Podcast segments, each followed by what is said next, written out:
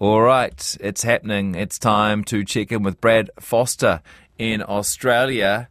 Brad, not calling from your usual place today.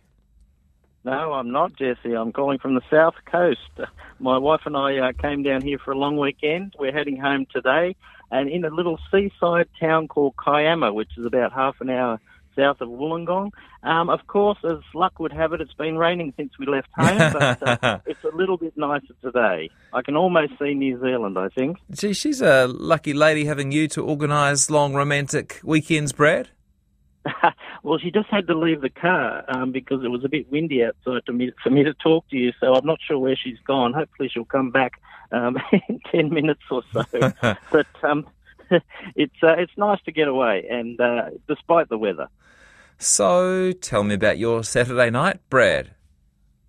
Oh, what a game! Uh, I uh, I hope you watched it, uh, Jesse. Well, look, the, I was out to dinner at a restaurant um, as part of a big group, and I will say that one of the blokes in the group got his phone out, and everyone ended up gathering around it and making way too much noise in an inappropriate fashion for a restaurant on a Saturday night in central Auckland. It was uh, it was a big deal, but yes, I worked out pretty quickly what was going on. What a big night for the Matildas. Oh, it was, and and something like 3.75 million people watched it on TV as as well as uh, those who were lucky enough to get tickets yeah. to the I, game. I, I don't know if I've um sorry to interrupt. I don't know if I've mentioned this on air, but um I've been quite interested in the ratings. More people watched that than any sporting event since 2016.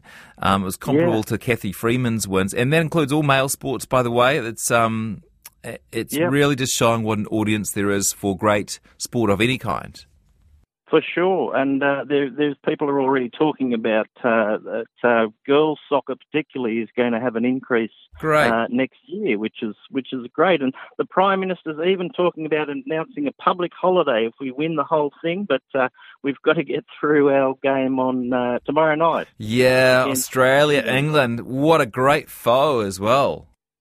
That's right. After the Ashes and everything else, and uh, it's um, no, it should be exciting. My son uh, actually asked what a Matilda was, and uh, uh, the other day, and I thought it was a girl's name, which of course it is, but it was also the name for a Bushman's swag during the time when we we had Bushmen. Ah. you probably might know the song "Waltzing Matilda." We do, we do. Uh, the words of it, it was a poem written by Banjo Paterson in 1895 on a property in Queensland, and a woman living there uh, is said to have written a melody to those words. So the waltzing Matilda was the bag or swag swinging from side to side when a bushman walked, that is great, not just Brad. a soccer player. Yeah, Yeah. and um, I don't, I don't know if have you ever read Bill Bryson's analysis of the lyrics of Waltzing Matilda? It's probably one of the funniest passages of writing I've ever read.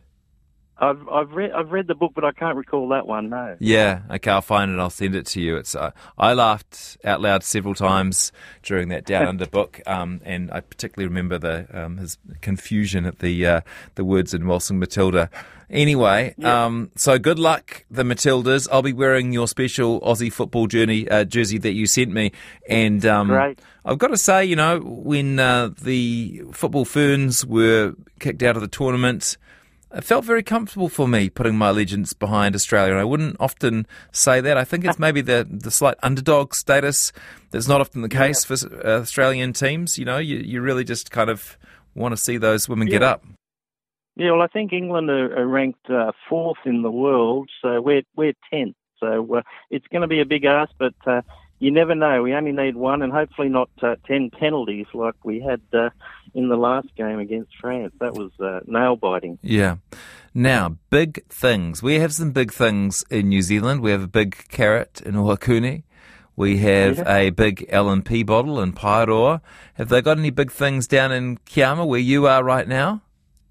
Uh, no, there's a big potato at Robertson, but that's that's not too far away. I don't think my wife and I will be uh, going there on our way home. So there's a homeware store apparently she wants to go to, so Uh-huh. uh, we'll be doing that in, instead. But uh, yeah, big news: the big prawn on the New South Wales Central Coast. Uh, has had its head sawn off in the past week, much to the disgust of local residents. Uh, now, we actually have two big prawns. There's a bigger one in Ballina, which is just south of Byron Bay. Um, and I didn't know, there's apparently 600 big things around the country. Uh, some of the more recognisable ones, the Big Banana in Coffs Harbour, the Big Guitar in Tamworth, the Big Merino in Goulburn, and uh, we even have a Big Bogan, Jesse, in uh, a little town called Nyngan, 500 kilometres northwest of Sydney. I think it even has a mullet. I, uh, I haven't seen it personally, but I have seen pictures. Oh, I'll have to have a look at that picture. Yeah, but Bogan um, has a slightly a slightly nastier tinge as a word in Australia than in New Zealand. It's more derogatory in Australia, whereas in New ah. Zealand it's uh, sometimes worn as a bit of a badge of pride. I think that's my analysis anyway. Yeah, it's, it, they, these big things they were built in around the seventies and eighties in an effort to attract tourists. Um, and I do remember as a little boy driving to Coffs Harbour with the family one Christmas to see the big banana. But uh, there's certainly some. Uh, um, that I don't think you need to see. The big oyster, that's not very attractive. I would say the, the big potato at Robertson probably uh, uh, is uh, is not nice either. But uh, there you go. They're they're trying to get to the bottom of what happened to this prawn head on the Central Coast. Yeah, so I'll sorry keep you informed that. on that. What else yeah. is happening in Aussie at the moment?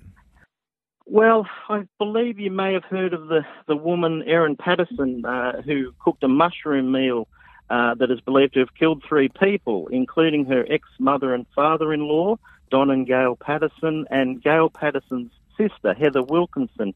Her husband, uh, Ian Wilkinson, is recovering in hospital. Now, this woman cooked the meal. Um, she said, as she's come out in the last couple of days, and said she bought some of the mushrooms from an Asian grocer uh, in Victoria and she was actually hospitalised after eating the, the lunch, but she didn't tell anybody, um, or the police particularly, um, when that happened.